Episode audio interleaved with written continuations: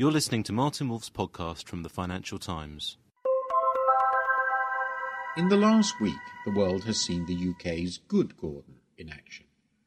Confronted by the implosion of the country's financial system, Gordon Brown, the British Prime Minister, acted. The plan his government came up with is comprehensive and bold.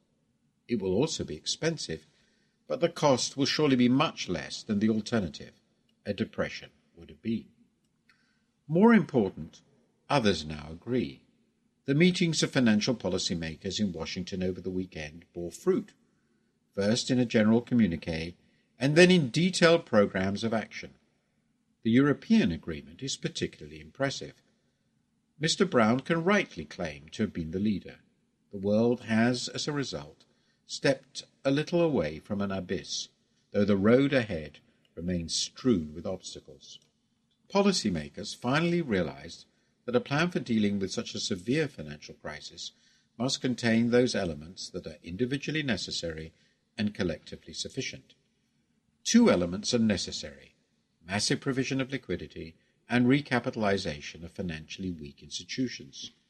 Two other elements will help, dependent on the circumstances guarantees to lenders and purchases of defective assets.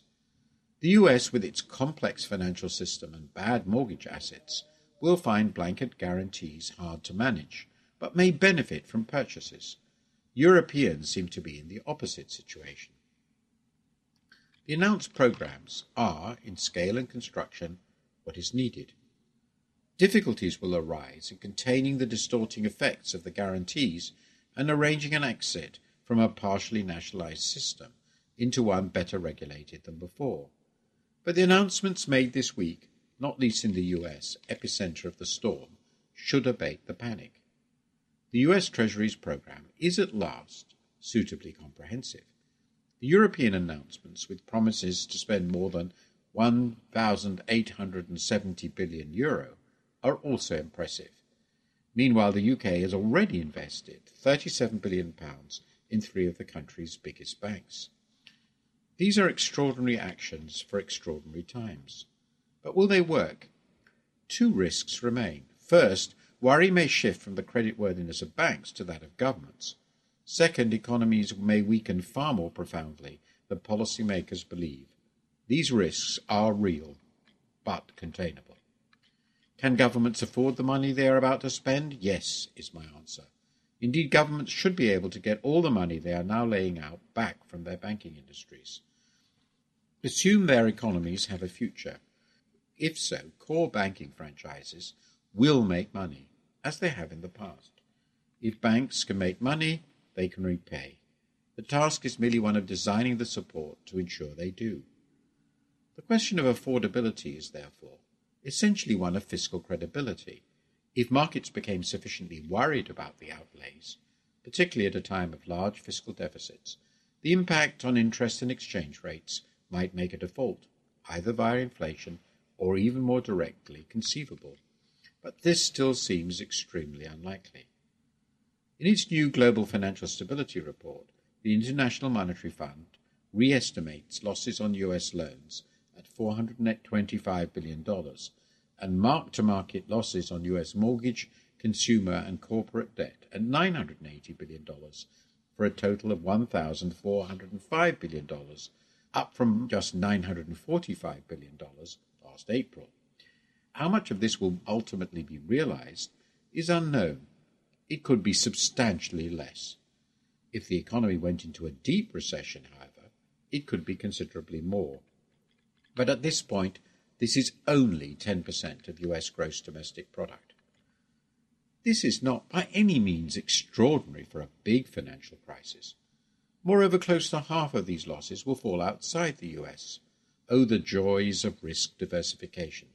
So the total losses are now only 5% of combined US and European GDP.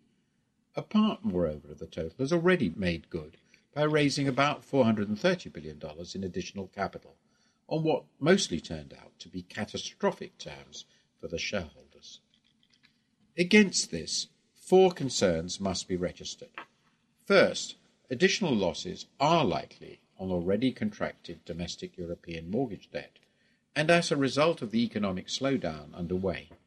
Second, countries with exceptionally large banking systems and exceptionally high domestic indebtedness may find fiscal burdens far heavier. Third, the banking sector also needs extra capital to offset the collapse of the so called shadow banking sector.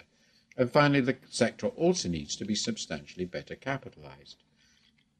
Informed observers suggest an additional $1,500 billion in capital might be needed for such reasons.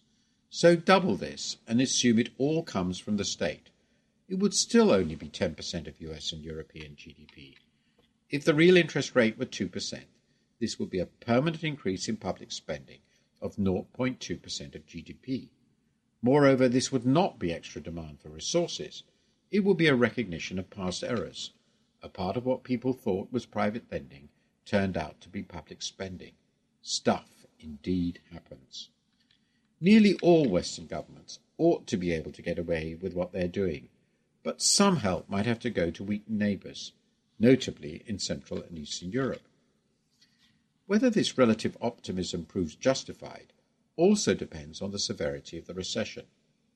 In its latest World Economic Outlook, the IMF could best be described as concerned but not apocalyptic. Advanced economies are forecast to grow by 0.5% in 2009, with the US on 0.1% and the Eurozone on 0.2%.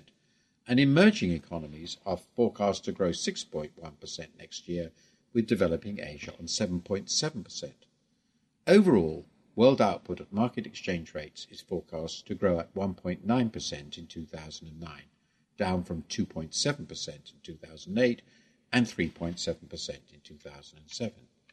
It is easy to tell a far worse story, with further collapses in asset prices, shattering confidence, and so generating big cutbacks in consumption investment.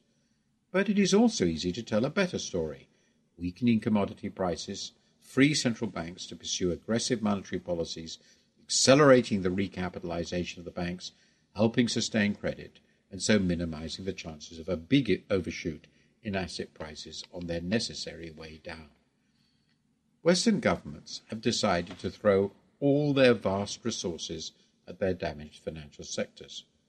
A great deal of pain will still come. At some point, partial nationalization of finance must also be replaced by privatization and better regulation.